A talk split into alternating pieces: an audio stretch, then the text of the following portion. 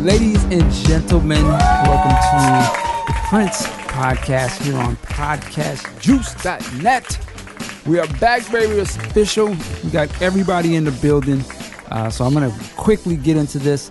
First of all, up on deck, we have Mr. Day Dropping. How are you, sir?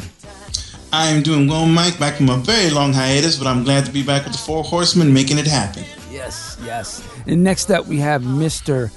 I'm about to say Keystone. We have Mr. Big Sexy and Sack. Are you, Uh, sir? gentlemen, gentlemen, I am well. I got my headphones on, got my little uh, mic on my on my little headset here, and I like how Ernie used the Four Horsemen. Takes me back to the mid '80s of NWA wrestling. That's right. And we also are joined by Mr. Big Ken himself. How are you, sir? I'm good, man. Glad, glad to be back with the other four horsemen. I can't believe you brought up the old school wrestling. Wow. All right, and my name is Michael Dean, and of course, we do the Prince podcast. Uh, I want to say hello, thank you, and welcome to everybody from uh, freedomtrainonline.com. That was our old home. Now we are at a new spot, podcastjuice.net. And just to put it out there, what happened with Freedom Train? It just kind of got, it, it got to the station. We got to the end of the ride and it was time to hang that up and get on something new. So it was nothing bad that happened. It was just kind of, you know, every once in a while you got to dust off your clothes, get some new pants on, a new suit, and, you know, refresh yourself. So that's what we do. And uh, we are back on a grind. I also must invite you to check out the podcast Juice podcast, which is done twice a week. And so we got good things in store. But today, Prince Podcast. We are going to do something something that we don't normally do on this show, and at, that is to review a uh, bootleg or a collection of unreleased songs. Uh, so the one that we're going to talk about today is called "Perfect Unreleased Prince," and it is a collection of tracks that pretty much span ju- just about every era of the Prince discography. And there's a lot of tracks to discuss here. Actually, this is uh, broken into almost two releases or two parts. So we're going to deal with just the first part because a lot to go through. Some of the tracks fans have heard before, but I think the one of the appeals of this release was that uh, the sound quality on a lot of these songs uh, is a lot better than we've ever heard, and there are a few um, different versions of songs possibly, and there's a couple of new songs that have never been uh, circulated before widely. So definitely some good stuff in here. And uh, you know, I take whatever I can get these days uh, in regards to Prince music because, of course, we're still waiting on a new record. Um, actually, you know, uh, in Prince news, I actually heard of there's some talk that Prince may do a concert in uh, St. Paul, like outside or something like that. Have you guys heard about this? Yeah, I did read a little bit about that. Yeah. Yeah, so hopefully that can happen. Uh, I don't know when the last time he's done a show in his hometown, but that would definitely be nice. And uh, before we get into this, real quick, because again, I know we haven't heard from a lot of people on this thing, and just want to give everybody a chance to get up to speed. Big Ken, quickly, what's been going on with you, man? Nothing, man. Still doing my thing. Still got the uh, Flavor Foundation radio podcast going. I just actually did a special edition show uh, a couple weeks ago that centered on old school golden age hip hop. So I got another show. Yeah, yeah, that's exactly right. Yeah, you need to check it out. Uh, I got a episode 34 in the can, but I haven't, you know, I have to put the finishing touches on it. Doing my own tracks, got a uh, new collection of songs. I'm trying to put the finishing touches on it so I can drop it in another month or two, hopefully, uh, if if I can find the time. But other than that, man, I'm just uh, holding on, bruh. Hold on. What's the website they can go check the show out at? www.theflavorfoundation.com. All right, so we'll be checking that out. Day dropping. You haven't been on the podcast in ages, bro. I haven't, but you know what? I don't, I don't have too many uh, really crazy technical things going on like that. For me, it's been more a matter of moving from one house to another. We recently moved out, upgraded, got the two story Barbie house, and man, and all the work that goes along with that. So um, Nice. I've been getting laying it down on the domestic end. All right, we respect that, love that, family always. Uh, big sexy and sack. sir. We we talk from time to time. You've you've been on some of the other shows, but uh, and you always the like the last thing you told us about was you were working with a musician uh, from like the funkadelic Yes. era. Yes. So what, what's going on with that? I I am doing a little uh, little work with the Brides of Funkenstein. I'm helping them uh, go out there and get some tour dates happening and do other things. And just by happenstance, I'm gonna I'm gonna hijack a little bit. Uh, there's a big funk fest here in California next month, and we're trying to get them on the bill, but it was already too late. But it turns out the man promoting that show is a friend of mine Ah, and the headlining act is going to be Morris Day and the Time, not the original seven, but Morris Day and the Time. And so I called the promoter up. You know, we had lunch, and uh, I just said flat out, "We've been friends for years. I need a backstage pass. What's up?" He's all, "Done deal." Yes, yes. yes. And also, I am branching my legal out into sports management because a couple of judges have, have pulled me aside independent of each other and said, you need to look into this. And so this is going to happen. This is going to Wow. happen. Break it Okay. out to the NBA and the NFL. Very nice. there you go. Now, see, ladies and gentlemen, that's, we got top tier people on here. We got judges, we got family men, we got musicians. Listen, it's, it's, it's getting very serious over here Podcast Juice. I will say this, and we will definitely get the show started. Uh, sexy man, you need to do like a law, layman's law, you know, ins and outs, uh, how to be a lawyer. What it you need to do a podcast about your life. That's all. I gotta. That's all. I You know gotta what we're gonna have to do? We're gonna have to give Big Sexy a new nickname, and we're gonna have to start calling him Gasoline Draws because he's about to blow up. All right. Hilarious. all right, but yeah, man. Uh, congratulations, definitely for real. Oh, thank you, thank you. Hey, Mike, it's just like you and Ken and Day Dropping you guys all say the same thing. Put in the work, man. You put in the work and you get what you get. Yeah, there you go. There you go. And we are going hard body over here at Podcast Juice. So, of course, well, all we know is 10. We go hard. Now, let's get into this Prince thing. I know the fans are like, will you shut up and talk about Yes. So let's get into the. This is the perfect unreleased Prince. Uh, this was a, I don't know who put this out. Now, on mine, it says according to DJ Sandman and Lars something or whatever. I don't know if that's on everybody's. Uh, but again, Mhm. who really puts out these boots? That is a, unto a show unto itself. Um, and now I'm not gonna, we're not gonna talk about like where you can find this, and you know, we're not promoting, um, you know, stolen and stealing sort of stuff. I don't think anybody's paid for this, but we're gonna talk about this on the basis of we are obviously very much fans and and and uh, love this music uh, and respect it. And a lot of these tracks we've heard over the years. And again, when you're really into something and there's something new that comes out of it, you can't help but like, ah, we so respect it and appreciate it so much. We're gonna go through this stuff and just like, ugh, be in just heaven with this. And of course, you know we love this music, so that's why we do this. So much respect to Mr. Prince. Um, it's not a disrespectful thing we are doing. Let's say that. All right. So the first track, we can work it out. And this is a track I believe coming from like 79, 77, 70, or 78, 79 era. Um, I believe this track is in reference to Prince uh, basically signing with Warner Brothers. Uh, and the song talks about, you know, they can make, work it out and make music, uh, make music together and all this good stuff. Um, I remember originally hearing this song on the boot uh, Studio Nights, which was an excellent uh, release years ago, uh, and this was on there with a whole bunch of other songs from this particular time frame. I've always liked this track. Uh, it definitely has that vibe of the first Prince album, sort of the second Prince album. Uh, Big Ken, what's your take on We Can Work It Out? Yeah, I, I agree with you, man. This is an excellent uh, track from the early Prince era. You're right, probably 77, 78, somewhere in that range. You know, he's going off doing his one man band thing and doing it well. Uh, I love the arrangements, especially the vocal arrangements and the harmonies, man. It's just beautiful the way he does it. And it gets really funky in the choruses with that kind of slight disco feel to it. Um, he's doing the bass popping and all that. Just vintage 70s, you know, late 70s Prince.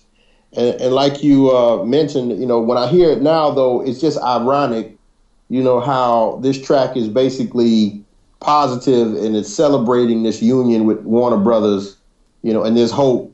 You know, as he says that they'll quote be making music naturally, me and the WB. You know what I'm saying? When we all know in hindsight how that turned out. So it's just ironic to hear it, but it's still an excellent track. Yes, yes. Making music naturally. Me and WB. Me and the WB. that's, that's hilarious. Uh, Day dropping. What, what's your take on this song? Um, I, I, I dig the song. I mean, I I remember hearing it also from the studio nights um, way back in the day, and um, my take on it is that it, it it's a neat song. You guys hit on it. The harmonies are great the way he does it, and that's really at the time what he was more than anything else really demonstrating is that he was really good at, at harmonizing.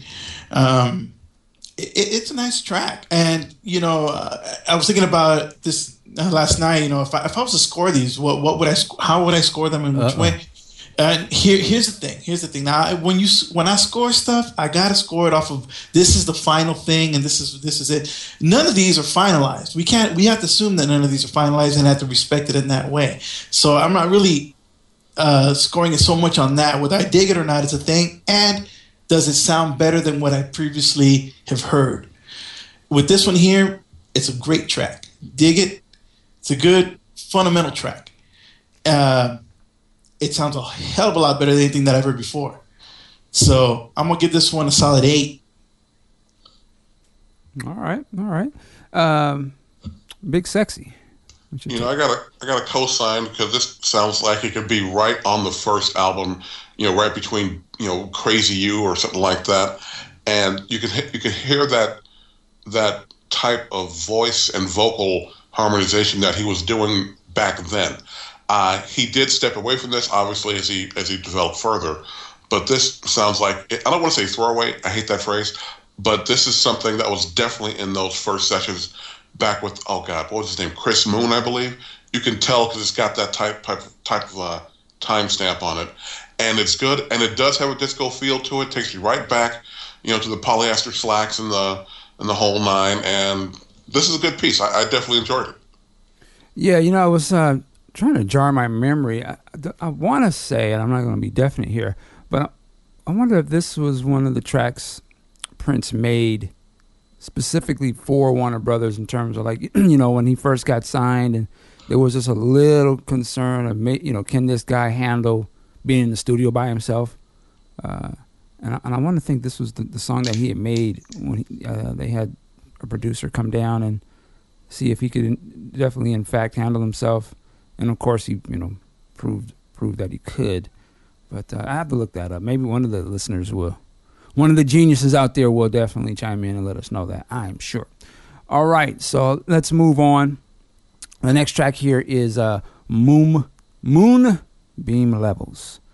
Uh, definitely coming from, uh, I want to say, 1999, sort of edging its way in the Purple Rain era. Hmm. Um, day dropping, what's your take? Yeah, definitely an outtake out of 1999. This is one of the classic ones that everybody talks about um, when you get on the org. Uh, it was one of the highly voted on tracks when Prince was asking for tracks to be included on the Never Done Crystal Ball 2 set. Um, this is one of the main ones that was asked for. It, it, this is a, a, a, trippy track, and I gotta be honest with you, I still to this day have no idea what moonbeam levels are. But I mean, I think it's cool. I mean, when I first heard it, I thought before I knew the name of the of the track, I thought he was saying movie labels, and pff, didn't make no sense even then. But you know, it, it's it's neat. I I, I like uh, the intro. I know that weird. It's, that's one of those songs where you when you hear the beginning, you know what song what song it is. Um, but the way he the, the lyrics on it are just very trippy and and really out there. Uh, it, it, it, I guess it could kind of fit in with with 1999 had it been included in there, but it still seems like a a very much a transition piece out of 99 out of 1999 into Purple Rain. So it's kind of like one, you know, every once in a while Prince will do these tracks where they don't quite fit in with the rest of the songs that he was doing at the time. Um, have a, a, lot of this stuff he did during the uh, parade era. He did a lot of these songs that didn't quite fit in. Um, there's others here with us stands out with that type of a track, and this one seemed to me like that as well. Good track though, very neat, very experimental, and that's you got to dig that. Um, as far as far as uh, scoring this one, because it's a fan favorite, man. You've always wanted to hear it and pretty good uh, sound. This is really good. Um, this one again, it's another eight, eight out of ten. It's a good track. All right, big sexy. You know, I like it because it's got that little dun, dun, dun, which again takes you right back to that pre Purple Rain post 1999 era. And if you think about popular music at that time, not that he was copying anybody, but a lot of people were influenced with keyboards of that style. A lot of the new wave English stuff was really big at the time, and you can hear that. Now, you know, Dave Droppin mentioned a crystal ball too. Uh, I did not hear about this, so what the hell? But we'll get to that in a minute. But the thing is, though, the song itself, I, I like it. You know, it's one of the one of the standout tracks on this collection.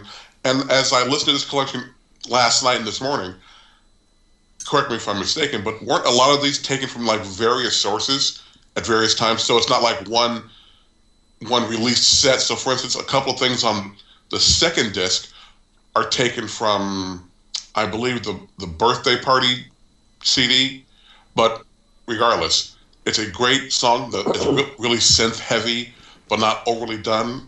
Again, he could have released released this as a single back then, and it would have done very well.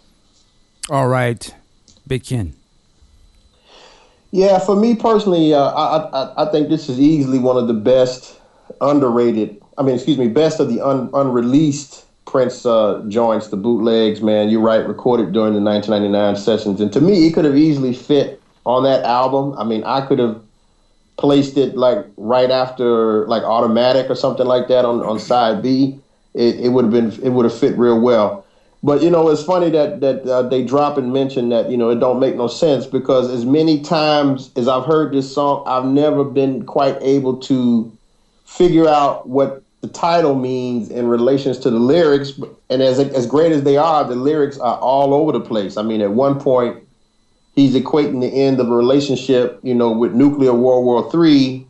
Then he goes on to mention a condo overlooking the rings of Saturn, which is a great line, by the way. And then he speaks on the fate of a newborn child in the bridge. And it's like, you know, I don't see how any of that stuff connects. It's pretty abstract stuff, but I love it anyway. And to me, you know, it, it kind of adds to the uniqueness of the track. So all in all, I, it's a favorite of mine. It's a brilliant, brilliant song to me, and it is nice to have it in this quality. Uh, I, you know, a lot of times too, man. You know, when I make my little playlists up, a lot of times I'll stick this in into the 1999 track flow you know, and it, it fits right in pretty well to me, man. So I, I love this track. All right, we got to keep it moving because we got a lot to go through. Wonderful ass number one. Um, I'm just gonna quickly say on this that we we covered this on Box of Chocolates. Um, just a brilliant funk R&B sort of song that to me should have been released. I don't, you know, I don't understand why you would not put this song out. Uh, but again, this sounds just as good as it sounded on Box of Chocolates, in my opinion. Uh, you know, Wendy and Lisa's on here doing their thing. Prince on here, the guitar and everything. It's just classic Prince song. I play this song. I still, anytime I make a CD or I'm playing something in the car, this song just always finds itself on there, and I'm always blasting it. And it's just a classic joint. Um, Big Ken, you know, I got to co-sign with you, Mike. I, I, all I can really say about this is that to me, this is one of his the best, one of his most funky, uh, the most greasy, filthy, McNasty, whatever adjective you want to use, tracks ever. And to me, it's a it's a travesty, it's a sham, it's a mockery, it's a travesty mockery. Travesty. that this track and the rest of the Roadhouse Garden album, which this track was rumored to be part of, it never have you know never got proper release. And I'm with you on this, man. I don't, for the life of me, I can't figure out why. Because this song is, is pretty much as close to perfect as you can get. I mean, it's the, the bass popping is kicking, the, the beat, the guitars. Wendy is on the rhythm guitar, she's killing it, and then Prince's guitar is being run through these flange effects throughout the song, man, and it's it's crazy, especially when you get around the three minute fifty second mark where he's just going off, and it's just like I, I look at it this. I, I call tracks like this. I call these my Prince one on one tracks. And what I mean by that is if you were trying to explain the essence of Prince to a novice, you know, somebody would come up to you and say, "Hey, man, why do you like Prince so much?" This would be one of the, you know, Exhibit A. You know, this is this is it's a masterpiece, man. It's it's just you know I don't understand why it's never been released, man. So it's excellent. What can I say? Sexy and sack. You know, I got a co-sign. I love this. I think as far as releasing it back then, I think it would have been one of those types where instead of making like a, a, a lead single, it could be like a B side, like like uh, Irresistible Bitch was or Erotic City, and just blow up underground first, and then let the you know main population catch up, catch up to it. Now, Ken mentioned this is part of the Roadhouse Garden project. Is there an actual sequence of out or music on that or for that disc? Because I have ne- never been able to track that down. And if there's a list out there, I'll go ahead and put it together myself. But I like hey, this. I, I start, yeah, th- there's a couple of sites that show. I, will give them to you offline. But yeah, this was one one of the. It, this was rumored to be on there, although it was probably recorded you know, a little bit earlier, but it was rumored to be on there, you know. But you know how he changes his mind, so who knows if oh, it was, yeah. you know, there for certain or not. All right, uh, Mr. Day Dropping, just in because of the order of time, uh, if you give us your score on this. One. Yeah, that's what I was going to do on this one because everybody pretty much covered on it. It nine out of ten. And the reason it ain't a ten, simple because it doesn't really add nothing to the quality of the sound. It sounds just like box chocolates. Nine out of ten. Right on, right on. Next up another classic, Old Friends for Sale, uh, number two. Um, of course, this song, not this particular version, but this song was officially released as actually the title of an album, um, which was sort of like a compilation, sort of one of my last albums on my contract sort of deal. And I love the version that is officially released, but I really love this version because it has the lyrics that are, are slightly different. It's a very uh, personal song. Uh, the instrumentation is a little different. of course, you can hear Clare Fischer's strings. I will say this quickly about this song because everybody's heard this.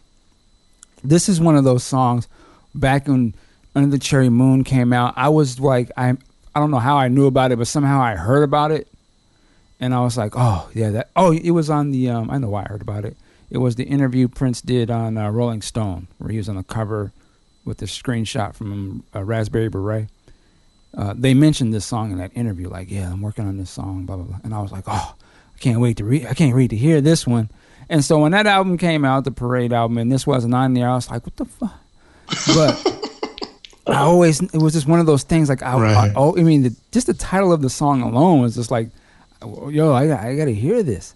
I know it was like it was supposed to be a personal sort of song. So when I finally heard this, whenever I heard it back in the days, I was just like, wow, like if he would have put this out, I mean, just the instrumentation and, and what he was doing was so like different from obviously uh, anything, and, and, it fits right along with the rest of the parade. But it's so, to me, I would say it so speaks of the Under the Cherry Moon movie to me. Like when I hear it the music. I mean, even some of the string arrangements are used in the movie in the backgrounds, mm-hmm. and it's just like, man, this is brilliant. And then the lyrics, probably one of the most real songs he's written. Where I mean, he's really going in on his camp and like where he was at at that particular time. You know, he's talking uh, rumored to be talking about Morris. Uh, you know, things about his band and his friends and people leaving and things like that. I just thought this was such a cold song, and I wish he had the balls or whatever it was to have put that out back then.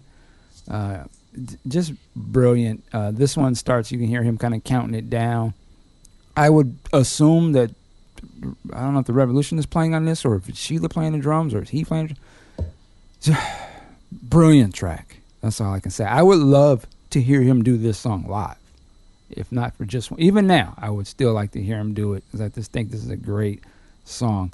Um, Big Sexy and Sack, what's your take on Old Friends for Sale? You know, it's going to be hard to follow up what you just said. The thing is, I had never heard this song until that album came out, Old Friends for Sale. And wow. th- the circumstances behind that album coming out, you know, we all know that it'll just contract obligation so I never really gave this uh, a real shot until a few years ago. And I like everything I heard about it. I love the horns. And I love the fact that it's so personal and so, I don't want to say low key, but just so uh, for lack of a better phrase, low key and delivered and serious and you know, he talks about things that he needs to talk about, wanted to get off his mind at the time. But again, had Warner's and Prince not had beef and this been released of a as part of a set that he wanted to do and not just something to meet a contract, I would have probably given it more attention. But so now I'm like way behind the curve on this. I'm just catching up on it, but I'm, I'm definitely liking it. All right, all right. Uh, day dropping. What's your spin what's your ratings? Well, you know, with, with this one, I've you kind of covered on it. I've always, uh, when I heard the official released one, uh, I liked the instrumentation on it. And I always thought, gosh, wouldn't I would love to somehow be able to meld this version, take out the lyrics, and just take the lyrics of the original version um, and and put them together and get a nice package that way. Because the other version that I've heard of this didn't have so much instrumentation, or if it did, it was so drowned out because it was uh, a lower quality uh, transfer.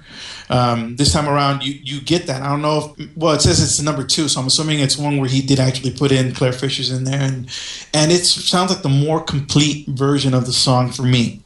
Um, I think it's it's great. It's awesome the way it sounds. The lyrics so personal, the, the things that he talks about, and this this has been discussed all over the place. Uh, first about people digging it, uh, dogging him for the way things were going on. Then about Jimmy Jam, Terry Lewis. Then about Chuck, uh, Chick, uh, Hunts, Huntsberry. Yep. Uh, uh, all these things that were going on in his life. I can see why he didn't do it. After you read uh, like Possessed, those those that book, you know, you have a better idea as to why he didn't release this stuff. It was just too personal.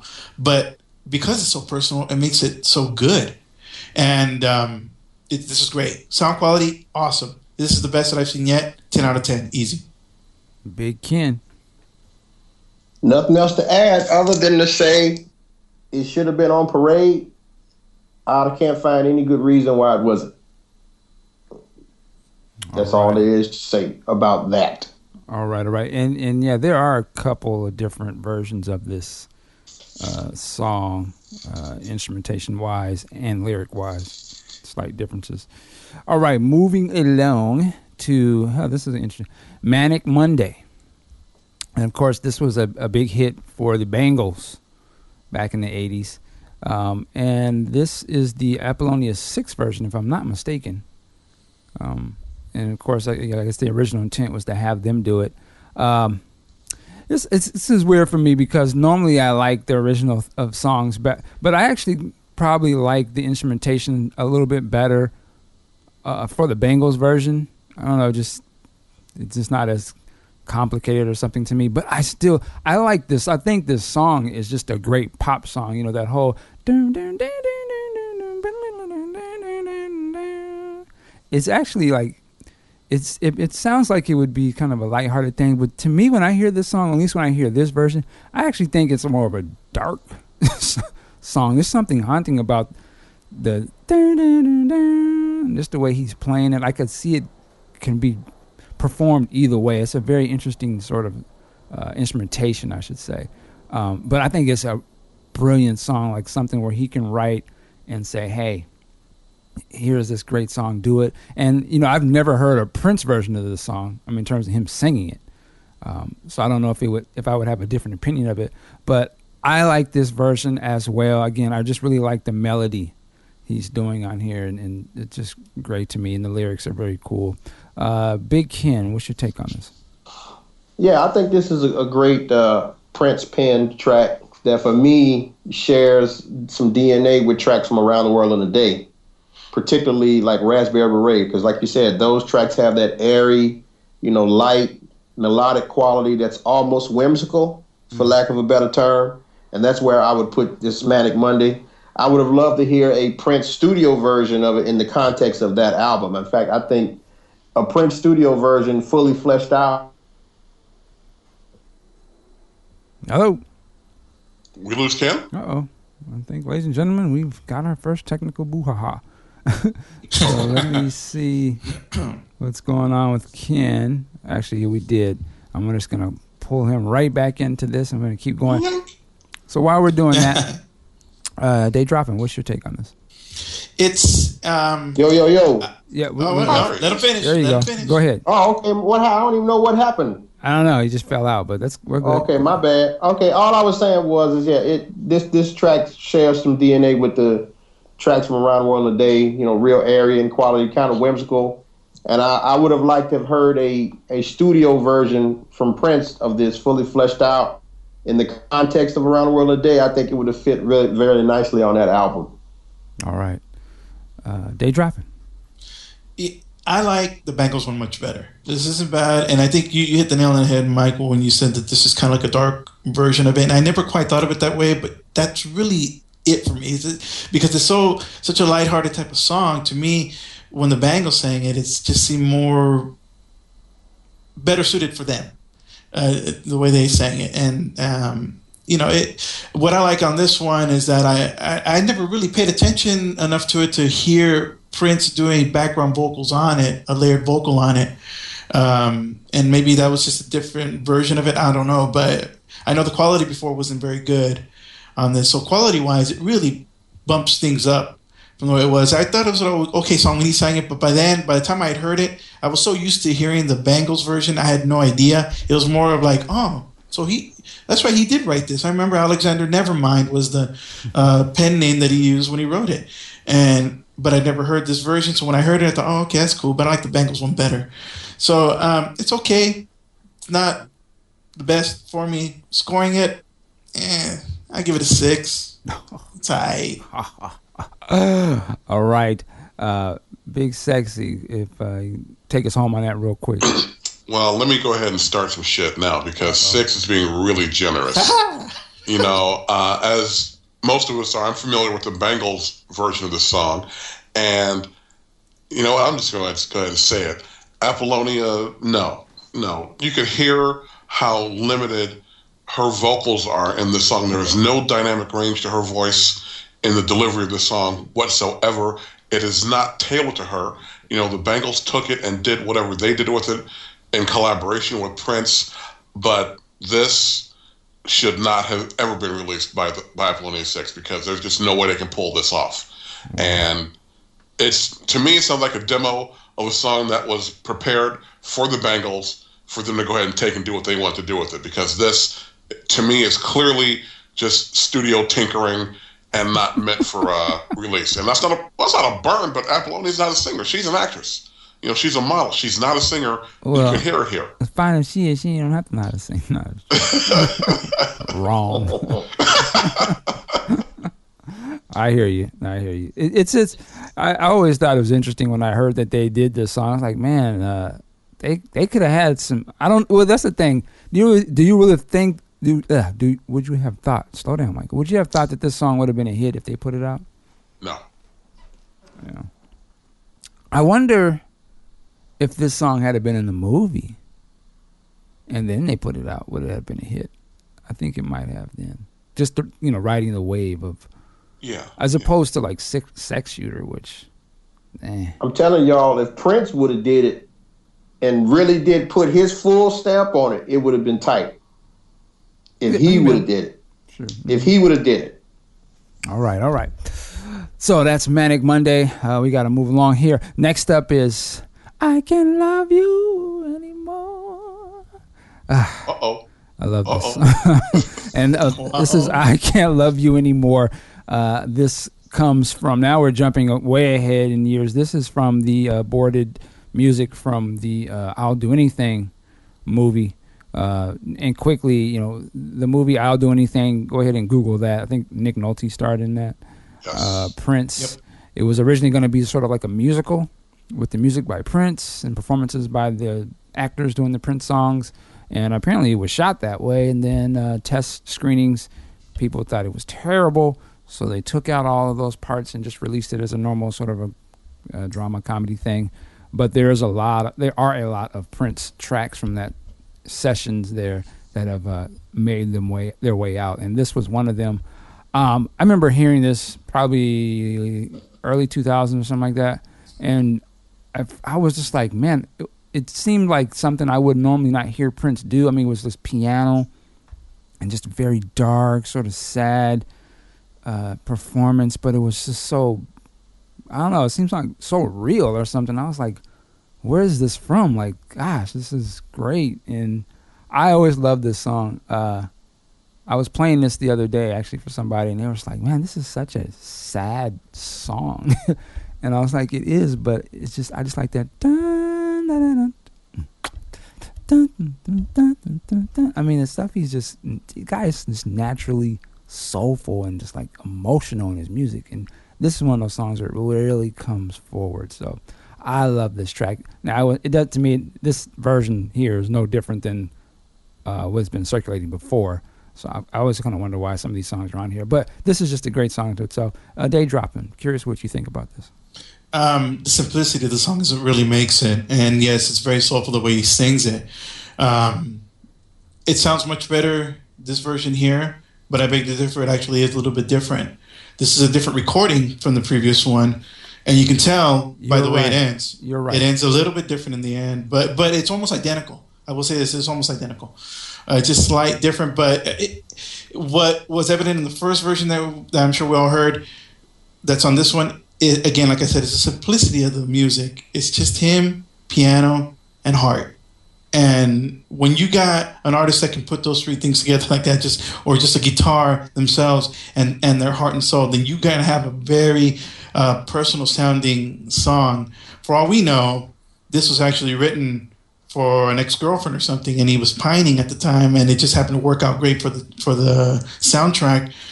Um, uh, under the assumption that this is not the final version, man, I would love to hear a latter version of this track, just to hear what else he would have done with it. Uh, I don't think it needs too much more, though. It's very beautiful the way it is. So, on that basis, and the fact that this sounds so much better than a, than the previous version that we heard, I'm going to give this one a solid nine. It's it's beautiful song, very simple, very beautiful. All right, and I'm gonna ask this just because of the time. Um, between Big Ken, Big Sexy, is, is somebody feeling this more than the other that want to speak? Oh, on mine'll be mine'll be real quick. It's Okay, go ahead, right. go ahead. It's a demo. It sounds like a demo. It's all right. Oh, Wow! I mean, it's a demo. He recorded in like a hotel room or something. It's a demo. It sounds like a demo. Yeah, his vocals are nice and all, but eh, you know, I could pass on it. all right, all right. Man, what if I fingers say to the face? Tap. Big Sexy and Sack. Well, this is something that sounds like it could have fit in with the uh, One Night Alone solo and piano CD that he released to the fan club members, or something he could put into to the musicology acoustic guitar set. It's just that stripped down and that good. It would have fit right in with uh, things like that.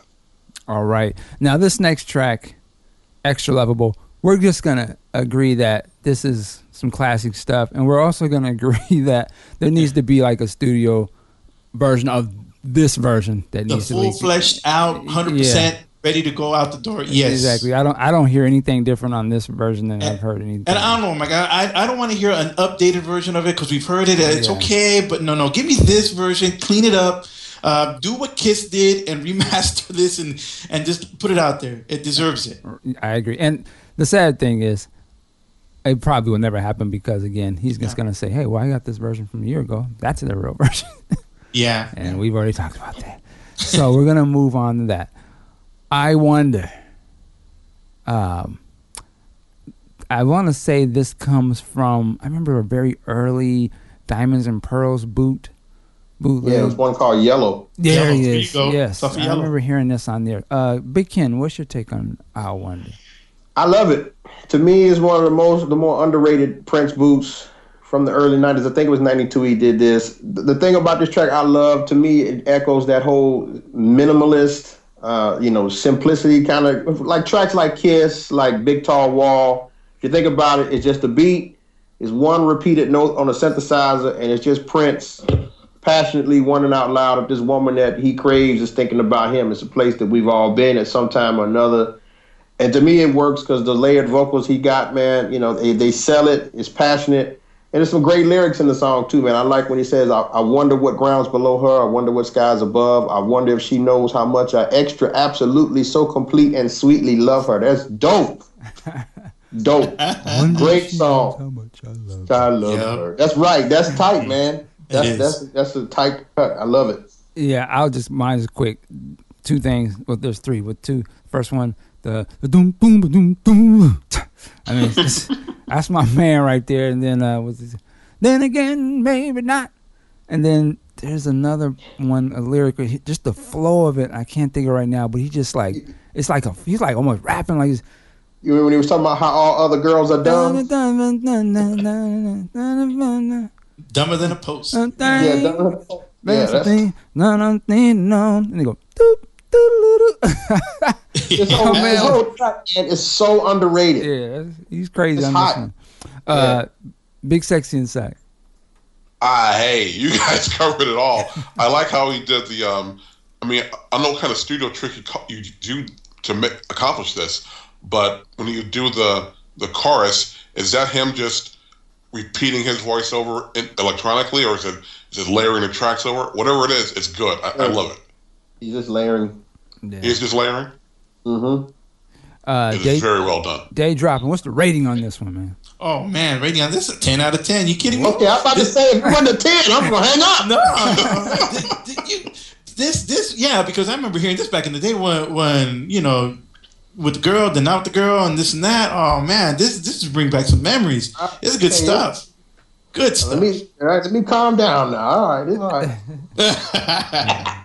All right, I wonder. Definitely a, a classic. Uh, next up is Train, and uh, of course, this is coming from uh, the uh, Dream Factory uh, boot from years ago. I think it was the first time I had heard it. Um, I, I, I like this song. Um, it was I had to kind of warm up to a little bit, but I really like it now. So I don't know if there's any a day dropping. Are there differences between this version and that one? Not not that I can hear. I mean, it's, it's, it sounds just as clear as the one from uh, that one other boot. Well, the the uh, Dream Factory boot. It sounds just as good as that. Um, this had the same motif, that train type of motif. They had a lot of tracks like uh, uh, the, the, the, one after that segues out of Our Destiny, Roadhouse Garden, talking about trains there. He was on a train trip at a time, I guess. And um, good song though, great. I mean, release release that boot release that boot in pristine quality as well and and make everybody any doubts go away where the dude can can make it happen. I mean man the songs like these they have to be released. It's crazy. Uh, scoring wise that's a, that's another 10 for me go. it's so Yeah. experimental it's so crazy hmm. it's so all over the place like that you got lisa wendy doing beautiful backgrounds um, that train effect is so cool the Yep, That's- yep. that's badass, man. You can't beat that. You know, when I first heard that, I thought, wow, that's a train. Yeah, I didn't even, I didn't even know the name of the track. And I go, that's a train. I mean, oh, it's all, it's everywhere. I dig it. Everything's beautiful. The horns, the way, the way they just hit in, it, it's tight. It's a tight track. The back, the layering, eh, eh, 10. You know what? Just something, and I'm just making this up, but I'm, it's just a thought because you know it's a lot of his songs are connected in very weird ways. You remember um, Roadhouse Garden? Now Mhm. I'm going off of the live version. I haven't heard the studio version, which may in fact may be the live version. But you know it has that whole train thing in there towards Yeah. the end. Mhm. I, I'm just very curious. I wonder if these songs are somehow connected. Like, Yeah, like I said, he was on this whole trip. To me, it seemed like he was on a trip doing things with train related, and it's like because you know he goes in these little spurts where certain songs have a certain sound to them, and this and that. You know, you got I the would- the I would venture to guess that they are connected Yeah, because think they are. you you hear that that train whistle in this song. You also hear it in all my dreams as well. Ah, That's right. That's Yeah. right. Yeah. Interesting. One day we will crack the secrets of the Sith, but today, Either that, or we got either that, or we got to go to Minneapolis and crack the vault.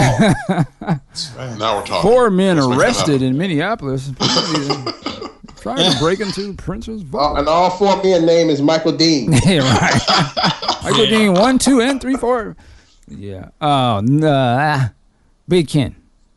Oh, there's nothing to add. Just to say, you know, it's it's great. Uh, love your boys, Eric Leeds and Atlanta Bliss doing their thing on the track. I, I love that that train effect, like Ernie was talking about on the beat. The train effects. It's excellent track. Although I think this, I I'm not sure Wendy and Lisa are in this. I think this is mostly all Prince and just uh, you know, all Prince did all this stuff on here, from what I understood. You might I be could right. be wrong. Yeah, yeah I, I, could be no, I think right. I think he played everything and then just added the horns.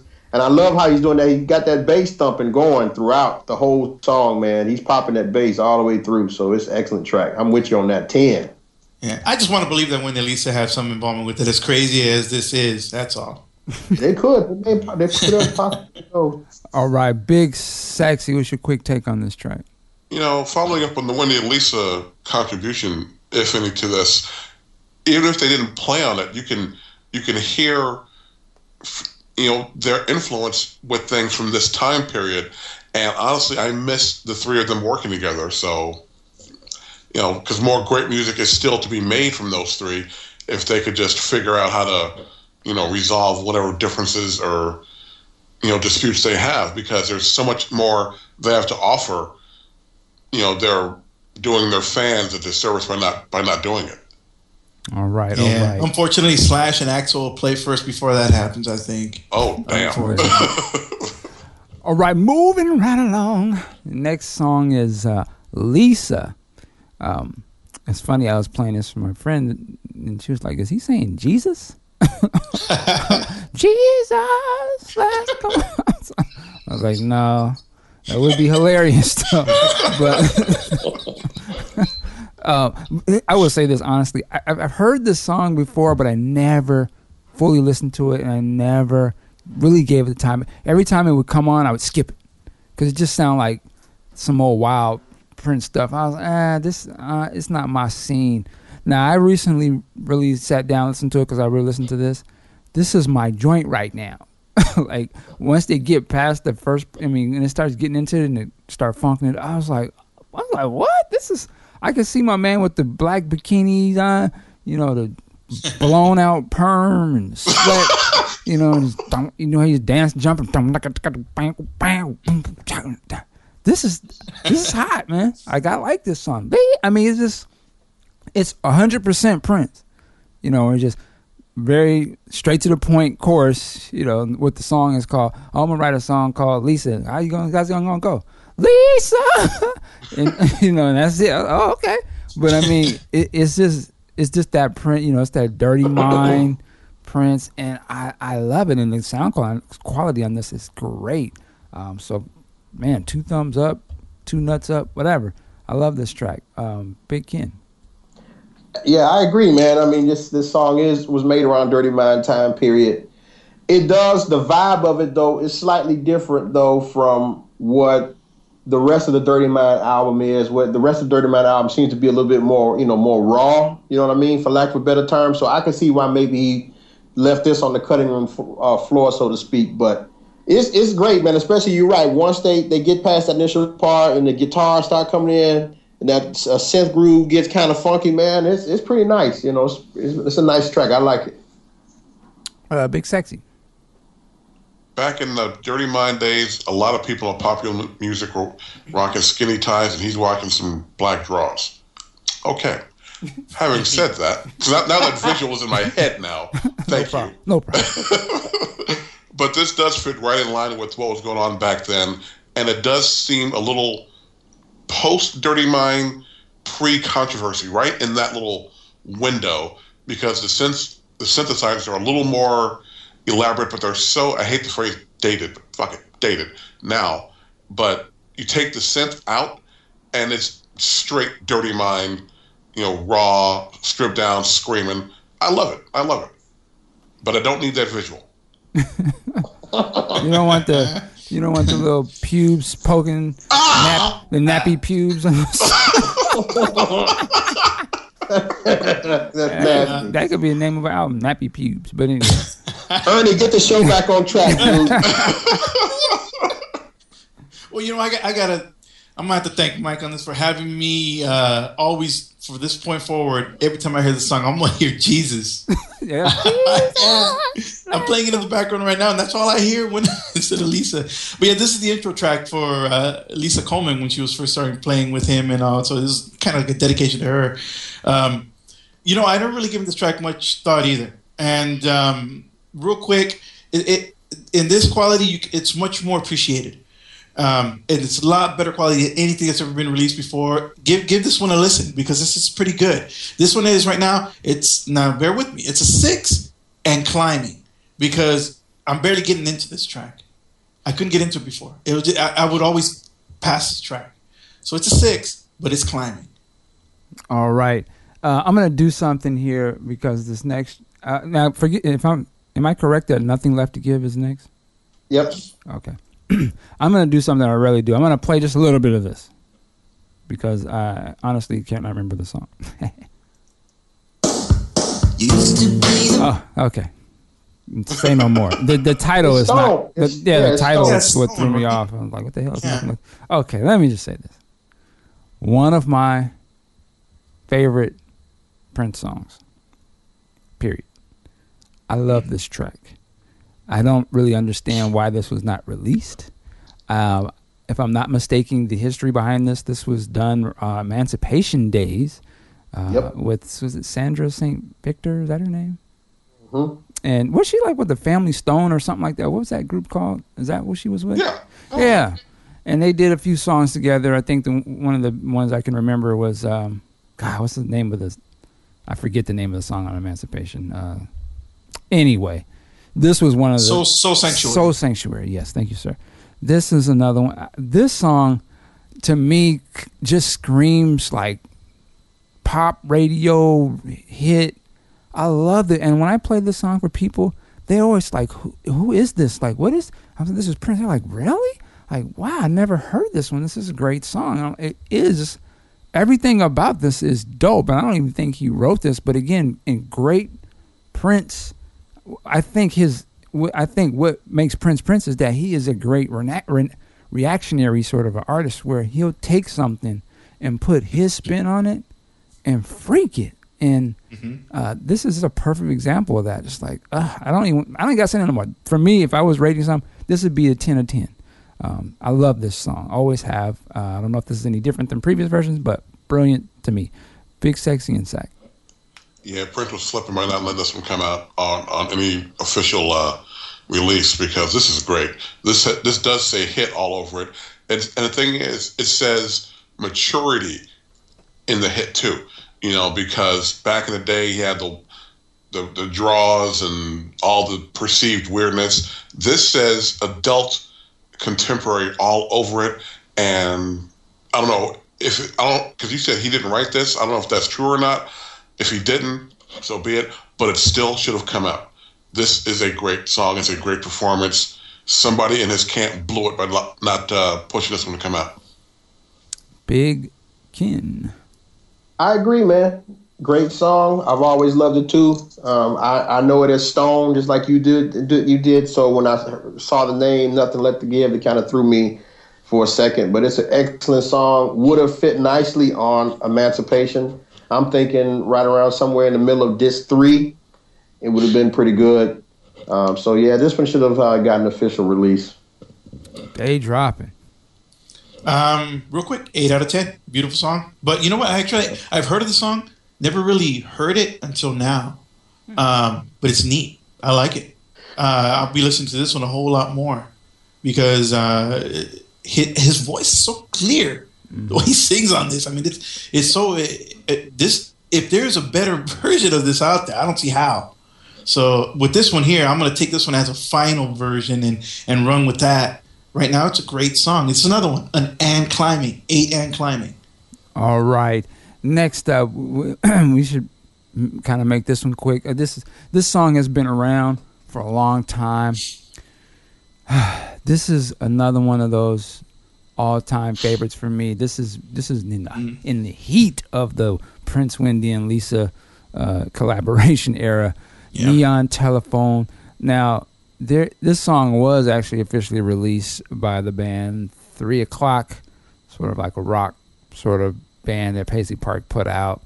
That version of the song, I'm just gonna say right now, I respect them for doing it, but you just nobody else could do this song. Nobody could do this better than what the original. And it, to me, it's a travesty for him to even let them touch this. Just don't make any sense. This is brilliant stuff. I won't even speak on. it. I'm gonna go ahead and give it to Day Dropping. It, it, it this is a great song, and it's it, like you said, Michael. This is the classic amongst folks that listen to Boots and stuff. Great track, very clear on this one. I like the fact that you can hear his spoken word towards the end a lot better on this one. Before it always sounded kind of cheesy because it was so muffled, but now it works. It sounds better now, and it sounds better. That's and it's not cheesy anymore. It's it's cool. Uh, again, Lisa Wendy definitely on this one, and you know that they are the complement, the female complement to, to him, and that and it's so evident here. Songs like this, uh, Splash, right around the same era, I would imagine when they were recorded, but they all they just work, and um, it's, it's one of those classics, man. It's this is a ten. It's a ten because it's so well done, so wacky, whimsical, all over the place, and and, and yet still remains to be playful. Nice little pop jam. All right, now uh, I, I have a I have a request for you, uh, Big Ken. I'm gonna Yeah. I'm gonna need you to speak on the breakdown part. I got it right here. I got it. I got it. Come on, come on, man. You know how I do. All I can tell you is this, man. It, it's another masterpiece. It's one of those Prince one-on-one tracks I spoke of earlier for sure. Okay. To me, the thing about this song, you guys who spoke on the, the whimsical as, aspect of it. This is a living example of contrast. And what I mean by that, it starts off nice, lighthearted, whimsical, off the wall groove for the first half that you might listen to or somebody might listen to and they would foolishly think and write off that, oh, this is just a typical 80s pop tune. Then all of a sudden, wham! Out of nowhere, he downshifts into this sly, sleek, funky, seductive ass vibe, complete with bass thumping and ride cymbals that Bobby Z is dropping in the back. Fades out too short, and now by this time you're salty because you want more of that secondary vibe. You're pissed like you only got like 50 seconds of it, but you're like, damn, what the hell was it I just heard? Again, Prince 101. This kind of shit here, man, nobody else can do this kind of stuff, man. Nobody else is even capable of Very this kind true. of stuff. So this is this is vintage Prince right here. Yes, sir. It's, ugh, just I ain't gonna say. Big sexy and sack.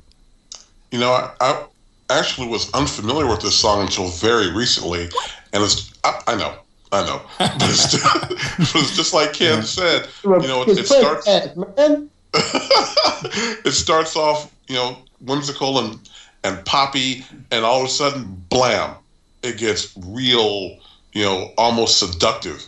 I'm like, where, where the hell was this coming from? Because when it started, I had the Billy Sparks gas face on at first, and as it just kept going and going, I'm like, okay, this is good. And then it went ahead and changed gears. I'm like, okay, this is great. You know, I have not heard the three o'clock version, but this, you know, is way underrated, and at least by me because I was unfamiliar with it. But now that I know it, you know, it definitely gets in the rotation. All right. Next up, uh, I have next up is High Fashion Mutiny. Is that correct? No, it's No. love that will be done. Number one. Okay. Right. Uh, here's what we'll do. Uh, day dropping. Mhm. Go ahead and you got this one. Okay, love that. That will be done. Uh, recently, I read up on this one. I forgot the site now, but they talked about it how it was actually begun as a prayer by Martika, and she had written these some prayers down, and Prince read them and said, "Hey, can I can I take this and do something with it?" She said, "Sure." He took off with it. Came back a couple weeks later. She didn't hear nothing from him for a while. It was more than a few weeks. Came back with this, and um, he she rec- re-recorded it. We know that version. Sent it back to him. He heard it, and from what I've read, when he first heard her version of it, it brought him to tears because he was so moved by the way her voice was. Um, but his, I, I love her version. It goes on a little bit too long towards the end, but um, his version is really cool. Um, I think I kind of like hers a little bit better because it, it kind of works more with the way she sings it.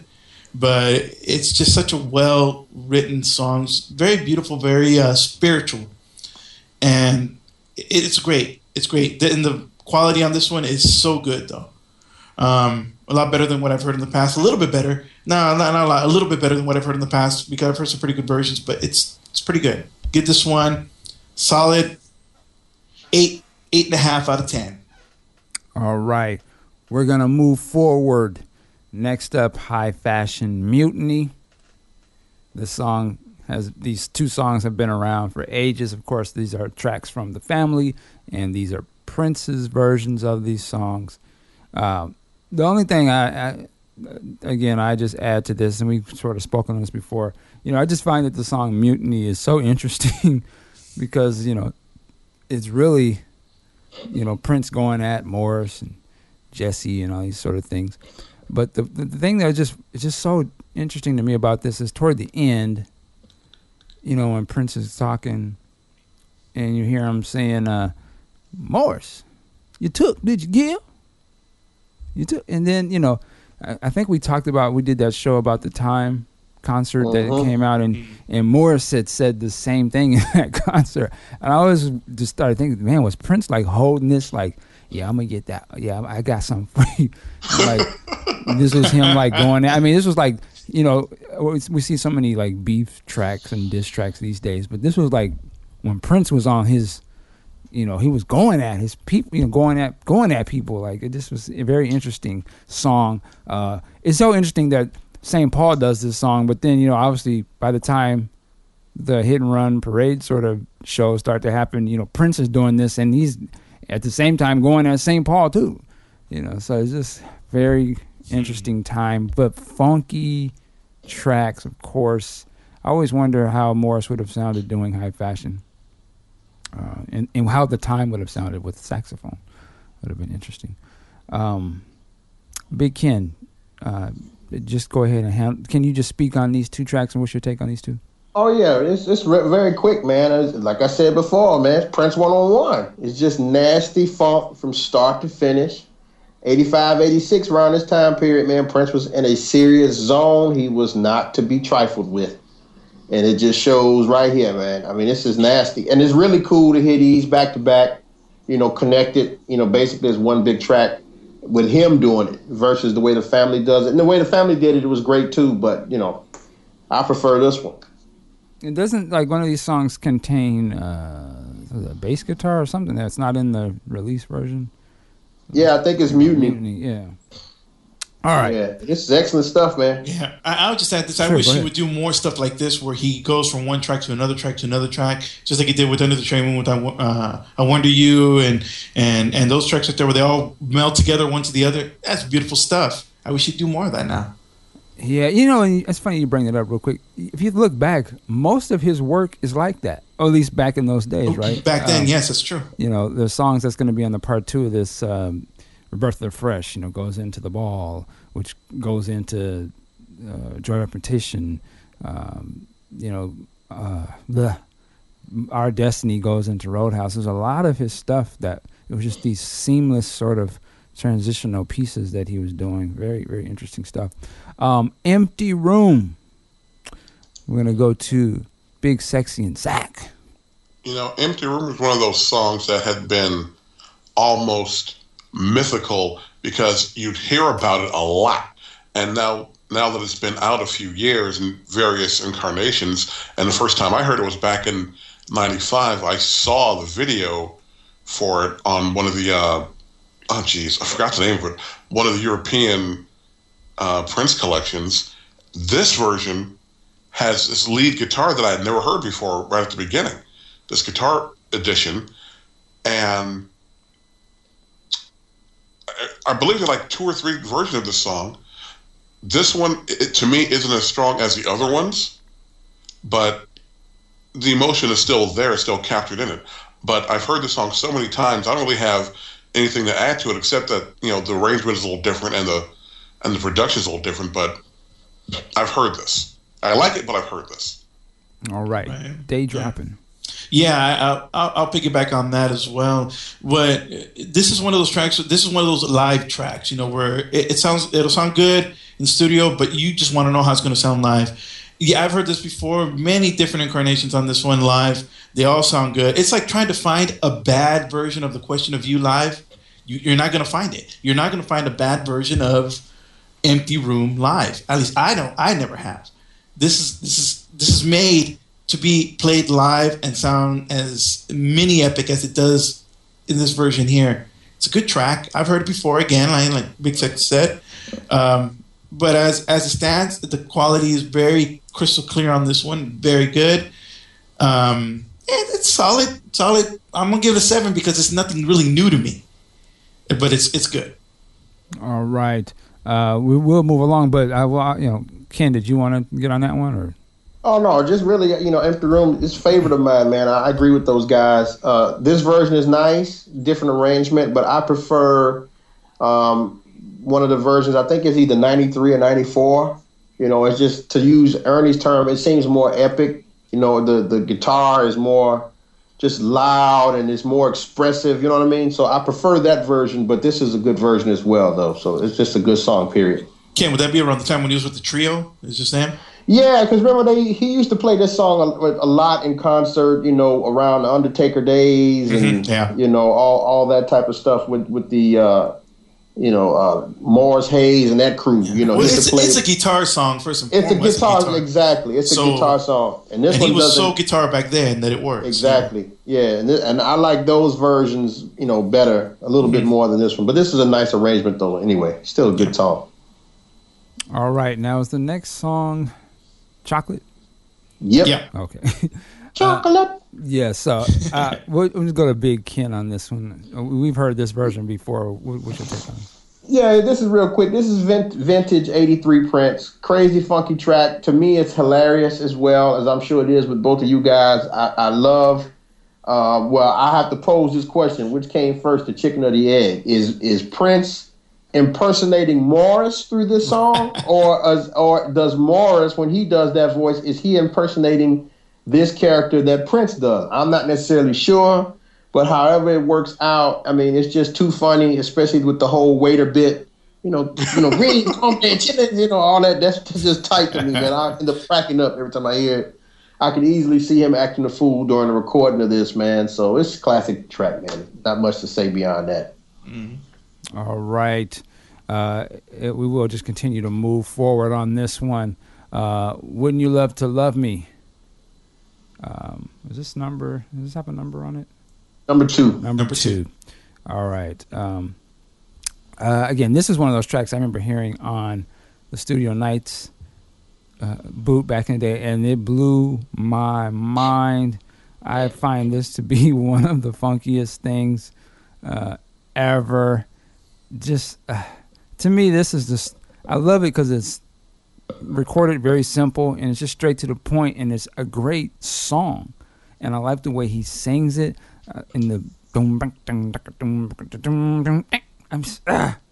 I love this. I still this still goes on any playlist that I put. Still up there to this day. I, I rocks this heavy, heavy, big, sexy, and sack. What's your take on this? You know, it is so stripped down from the version that I believe Taja Sevelle did, and you can hear. Obviously, you wrote it. You can hear all the, uh, the elements and components of it, and this version of it, it sounds like it's like almost like that other. Oh, jeez, I forgot the name of it. The one where he's playing the piano just singing that song. What was that? Oh, I can't love you anymore. Thank you. It's it's kind of like that. It's like he's just tinkering in the studio. Hey, let me put, let me get this down.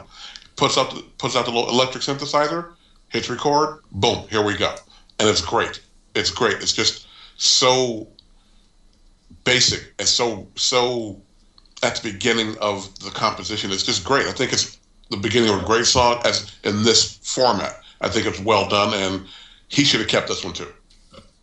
Yeah, and this is this recording. I believe is dating back from like '79, uh, something like. He could he could have easily had putting this on put this on the album. Man, this would have been a banger. Um, Yeah. Oh, yeah. yeah. This this is uh, day dropping. What's your rating on this one? My rating on this one, it, because it, it sounds so much better than the other versions that I've heard, I'd have to give this one a solid nine. I could see the Bee Gees singing this one and, and making it sound cool. The way he sings the chorus, man, I, I love that. I have to, I have to say that. The little layering on it, it, I'm gonna say it. It sounds cute, and it's and, and it's cool, man. But it's cool. You- yeah, you know it works. It works, man. Then let's let me ask this question. Uh, jumping off for a second. Now, this was one of the songs uh, rumored that Prince offered to Michael Jackson, I, I believe, for the Bad album. Um, and there's no question in my mind if Mike would have done this, it would have been big. I, I can say that because anything Mike would have done at that point was big. But if it were, people was like, "Oh, this is a Prince joint that's Mike's doing," I mean, it's a dope cut, and Mike's putting his spin on it. I think this would have been, this would have been a classic for the books, man. I never heard that, that. That wow. Yeah, That's blowing my mind there. I imagine what what would have happened there. That would have been some stuff. yeah I think it would have been crazy. I think so. All right, moving right along is uh, open book. Is that where we're at? Yep. Uh, Yeah. Big Ken. Uh, this is gonna be quick. This is okay track to me, man. I mean, uh, honestly, it's kind of bland for my taste. It, it doesn't really do much for me. So, you know, moving right along. All right, big sexy and sack. Uh, you know, I hadn't really heard this before. I got this collection of it, and I don't want to say, say that it's bland, but I'll say it for you. It's bland. it just hasn't really, really resonated and grown on me yet. You know, I could definitely there are things in it I hear that I like, but overall, it's kind of just just there. You know, it's just not offensive, but not a standout. Just it's just there. All right, day dropping. Uh, I'm going along with what the guys are saying. The song is too long. And if it got edited down and more tight that way, it would probably easier. This is one of it, it's that um, really rich chocolate that you have to take little nibbles of. You can't take the whole piece of it's just too rich. It's too much dark chocolate. This song and and it's it it needs to be condensed a little bit. Okay. Uh, and then then it's palpable. You know. All It- right. It's okay. It's a five. It's high. All right, five. Uh, now I believe we're at the last track here in this collection. no, you got all my dreams, and then love is a losing game Yeah. with Andy Allo. Oh, yeah. Like I said, we're at the last song in this collection. Exactly. ah, no disrespect to Al. I'm just joking. Um, well, uh, go ahead and do the. Which ones comes next? All my All dreams. My- okay, that's the last one. So, all my dreams. Yeah, what can you say? Say Classic. 10. Yeah, ten. We've heard this before. I think we even talked about this before. Uh, classic Prince joint. Uh, if you have not heard this, y- this is. I would hope this is. I don't know if this was. I don't. Is is this Prince one on one, Ken, or is it kind of just one one Oh, on two? oh, for sure. Yeah, I got. Yeah, Oh. you know that's right. To me, it's a it's a masterpiece of the highest order in my book. All right.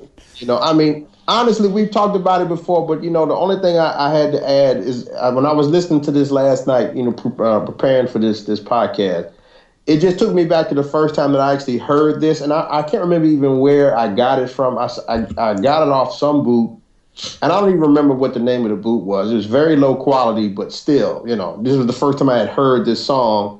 And I'm listening to it, and it's it's funky. I'm like, okay, I'm, I'm digging this. And then it gets to the part where you know Prince starts talking with that slow down voice, right? And I'm, I remember thinking, this oh, this real cool, sounds real trippy, right? But then soon after that, you get to this bridge, you know, where you know Wendy says, you know, Lisa, I'm going to give you the brush, and you can paint the side of the train. You know that part.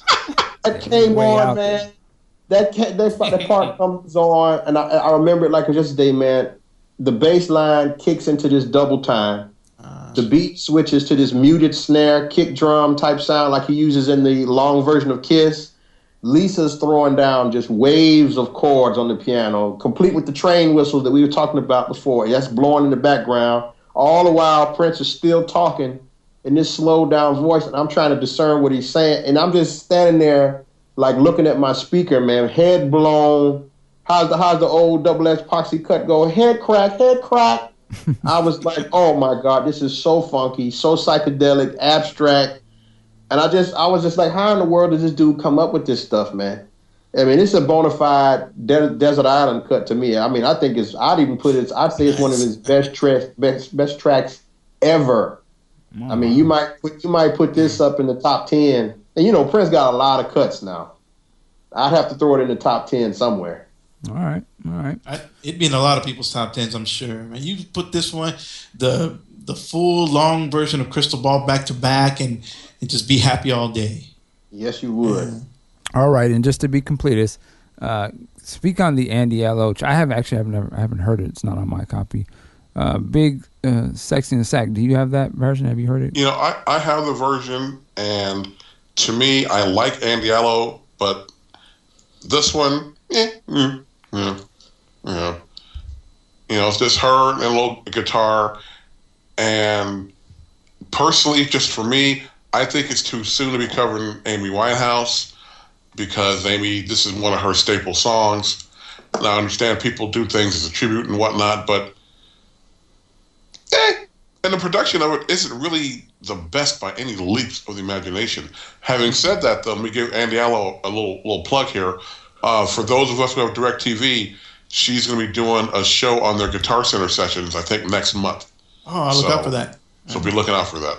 All But right. it is a little odd that this song is included on this set, though. Yeah. I mean, it It- doesn't, it is. doesn't really fit. But I mean, it's a nice song, but it doesn't fit. You know, if, they, if nobody had told me that that it was Prince playing the guitar, I'd have no idea. And really, the problem that, that I have with this track, with the on the production level, of, I don't know if, if uh, maybe it's my copy, or your guys' copy. You get that weird odd hiss that begins at around twenty seconds, and it seems to get greater and greater and greater as the track goes on. Maybe I don't know, maybe speakers or something, but it's a it's an okay track, but I, it's not something that I would ever recognize. You know. Agreed. All right, we'll, we'll call it there. So that was our review of the first half of Perfect Unreleased Prince, uh, which is a collection of unreleased songs and released different versions of released songs. Um, definitely a lot of good stuff here. Um, some things we've heard before, uh, some things heard in different versions, different sound quality. Uh, definitely worth listening to. Um, let me let me just ask this last question and we'll wrap it up. If you were to give this to uh, this collection, this first half, to a sort of just a casual sort of Prince fan, do you think that they could appreciate this, or they would just be like ho hum or uh, Big Hmm. Ken? Go ahead. I don't know. I don't know. There, there are a few iconic songs on here that you know we talked about that maybe these people could get into, but I don't know. I think the range might be too great. You know what I'm saying? To really, you know, for for some for the layman, the layperson to to get into to truly understand. I mean, you, you might have a 50-50 shot of that happening. Okay. Mm-hmm. It's hard to say. All right. Well, we are going to say thank you to everybody for listening and checking the Prince podcast out here on Podcast Juice. Be tuned for part two to this, where we do the other half. You got the first side blue. about it. We get to the other side, and uh, we're going to get into things and check all that good stuff out. So, with that, we bid adieu, gentlemen. Thank you, and uh, we will see you guys next time on Prince Podcast. Peace.